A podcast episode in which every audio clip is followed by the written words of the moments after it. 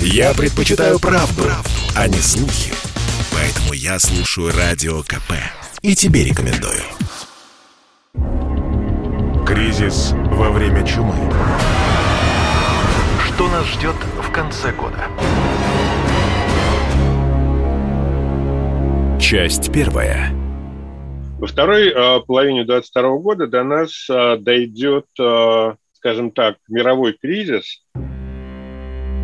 Алексей Зубец, директор Института социально-экономических исследований Финансового университета при правительстве России.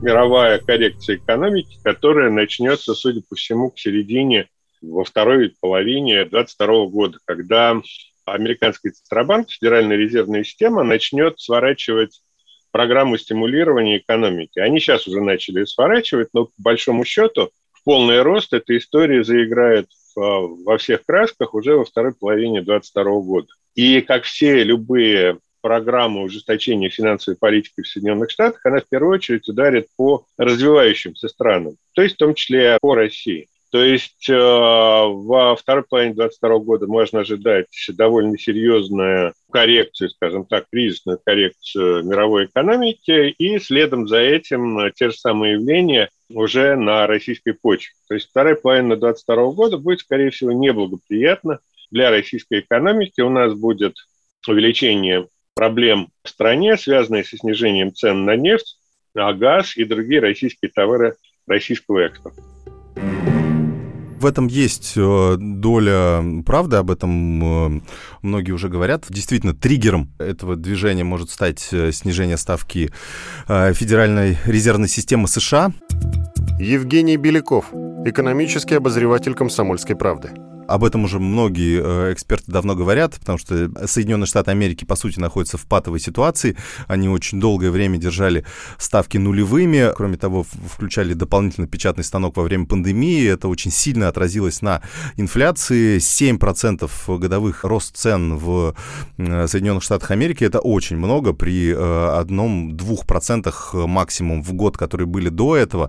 То есть американцы не видели такой инфляции больше 30, а то и 40 лет. Естественно, это очень э, резкий подъем, бороться с которым можно только одним способом, повышая учетную ставку Федрезерва США, то есть э, э, повышая, по сути, стоимость денег. Примерно такой же политики сейчас придерживается внутри России Центральный банк наш, то есть ключевую ставку мы стали поднимать, но мы стали это делать раньше для того, чтобы сбить эту инфляционную спираль. И, собственно, сейчас американцы пойдут по этому пути, другого выхода у них практически нет, и это, конечно, повлечет за собой и падение котировок американских акций это уже начало происходить, но поскольку еще э, официально о том, что ставка понижена, не объявлена в марте, мы ждем этого заседания Федрезерва США. Если это произойдет, тем более, что говорят, что повышение будет не однократным, а многократным, то есть ставка с 0,25 вырастет до 1-2% э, годовых, это такое достаточно э, серьезное повышение, это может привести к тому, что многие компании, у них не просто котировки акций упадут, у них еще и увеличится увеличится стоимость э, заимствований, то есть э, увеличится стоимость кредитов. Э, и так как они привыкли жить на этой кредитной игле, когда ты кредитуешься под 0%, э, под очень маленькие проценты, для них сразу же кредитная нагрузка возрастет, и многие бизнес-модели уже перестанут сходиться. Это может привести к банкротству некоторых компаний. А дальше уже ситуация может развиваться как снежный ком, если начнут падать не только маленькие компании, которые не смогли свой бизнес-план правильным образом составить, но и крупные компании, которые, ну, может быть, связаны с этими маленькими компаниями, или тоже как-то рассчитывали на лучшее, а получилось э, как всегда. Если произойдут крупные банкротства среди крупных компаний, то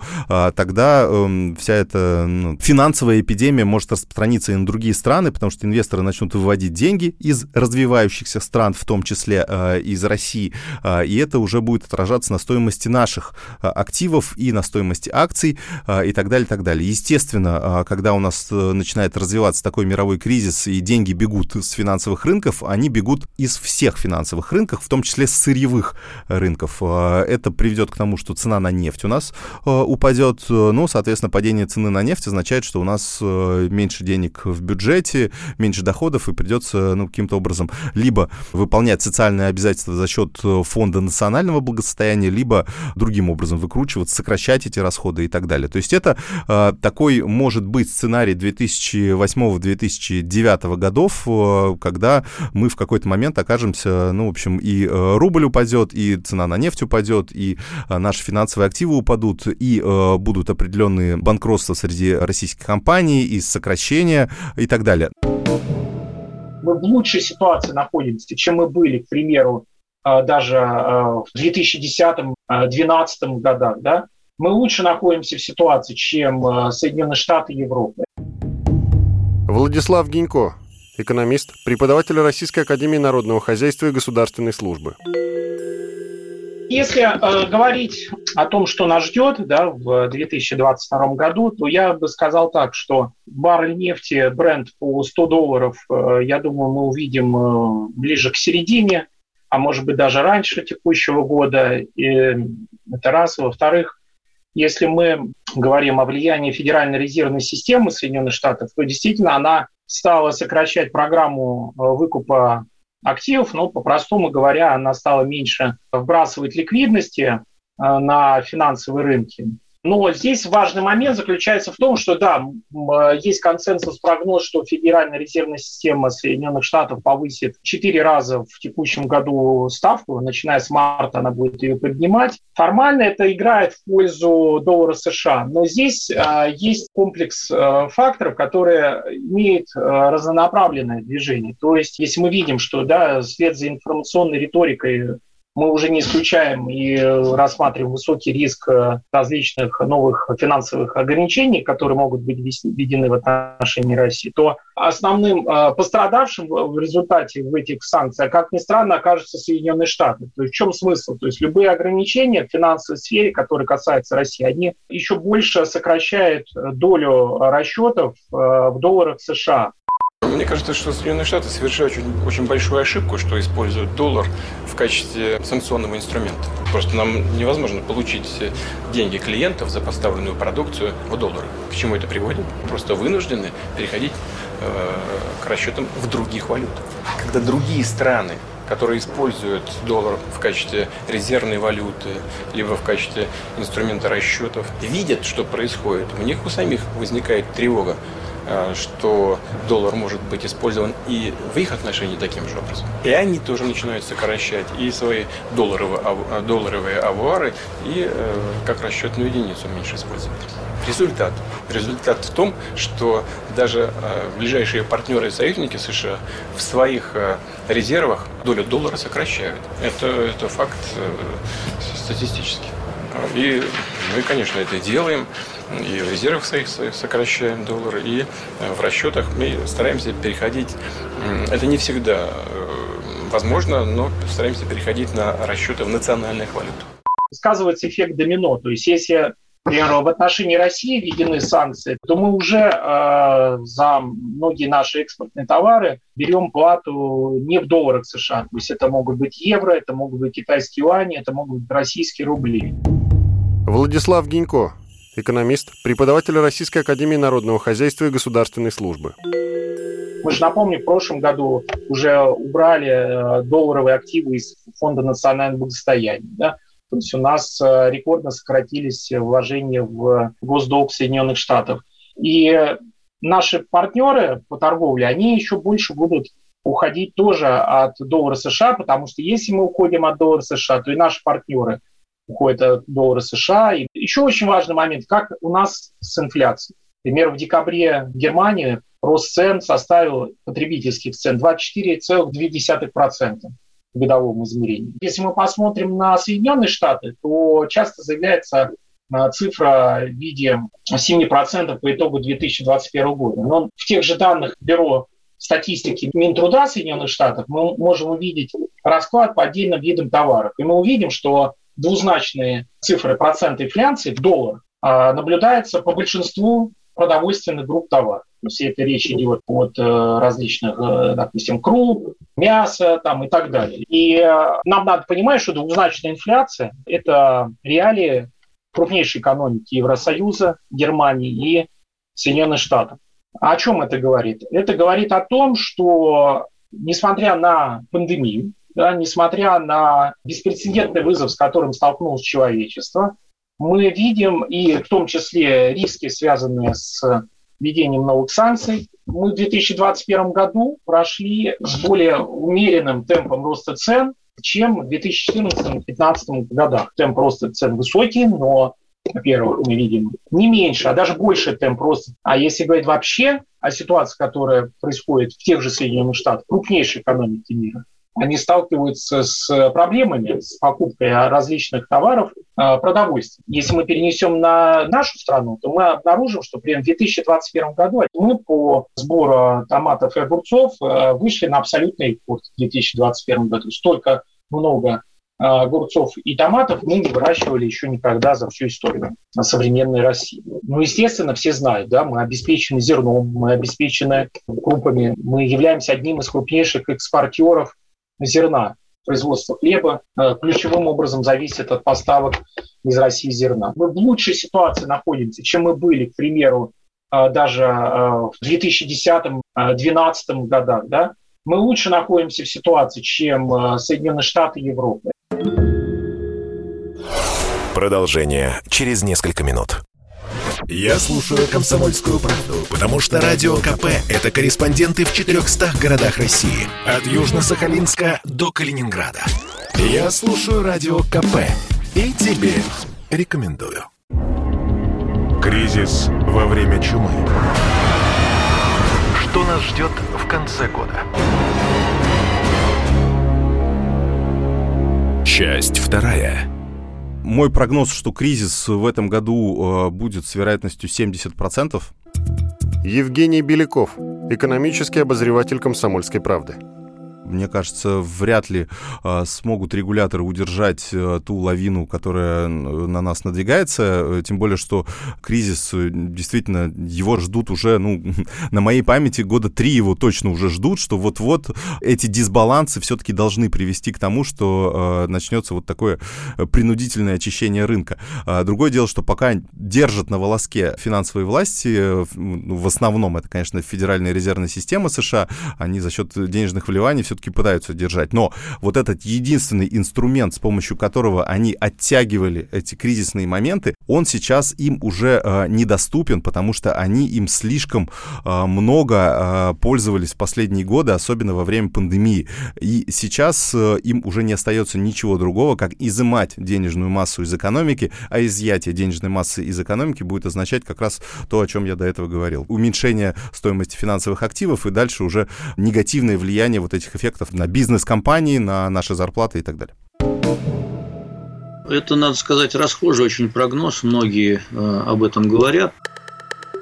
Георгий Бофт, политолог, журналист. Э, я бы не говорил о финансовом, а о мировом экономическом кризисе, я говорил о кризисе мировых финансовых рынков э, в связи с тем, что они э, перегреты. И действительно, если ФРС и другие центробанки начнут откачку денег с мировых рынков, то это может действительно привести к тому, что на фондовых рынках начнется коррекция, скажем так, процентов на 15-20. А это уже может вызвать такую легкую панику в мировых финансовых кругах. Такое допустимо, да, но это все-таки не так жестко связано с реальной экономикой, которая все-таки, мне кажется, будет восстанавливаться а, после пандемии по мере того, как та и если та пойдет на спад. Насколько глубоким будет этот кризис, а, ну, достаточно сложно определить. Евгений Беляков, экономический обозреватель «Комсомольской правды».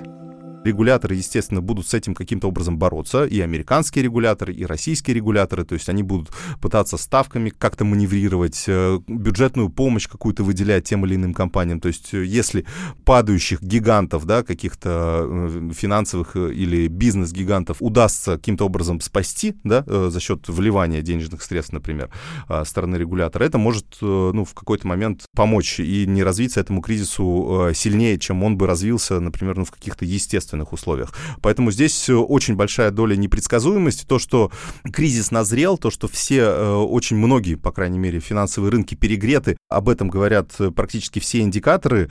А, плюс есть определенная статистика, что у нас кризисы приходят каждые 7-10 лет, то есть такие глобальные кризисы. Ну, то есть очень много факторов сходится эм, в том, что определенный кризис, определенное очищение рынка должно произойти. Это обычно происходит болезненно, но одно дело, когда когда это происходит болезненно, как это было, например, в Великую депрессию, да, когда 7 лет американская экономика не могла выбраться из кризиса, или это происходит достаточно быстро, когда мы в 98 году очень сильно упали, а потом э, быстро пошли наверх, и все наши финансовые активы тоже вернулись. Ну, то есть есть разные сценарии, как это будет происходить, но, конечно, нужно готовиться к тому, что э, какой-то кризис финансовый, экономический или и тот, и другой, он состоится, какой глубины непонятно, но, тем не менее, э, к этому стоит готовиться, ну, собственно, держать это в голове и, может быть, там, откладывать дополнительную заначку в разных валютах, э, не так много держать денег на фондовом рынке, э, ну и так далее. То есть уже какие-то пытаться делать выводы для себя. Само слово «кризис» предполагает некоторую неожиданность, как вы понимаете. Поэтому если мы видим приметы кризиса, то это уже не кризис. Андрей Мовчан, экономист, специалист по инвестициям. Простой ответ – нет, конечно, мы не видим никаких примет, любой кризис наступает вдруг. Э, с другой стороны, э, всего-таки, когда мы проходили через предыдущие кризисы, это, наверное, давайте напомним, крупные кризисы последние два были в конце прошлого века, в 1998 году это был кризис экономик развивающихся стран, и в 2008 году это был э, кризис кредитной системы развитых стран.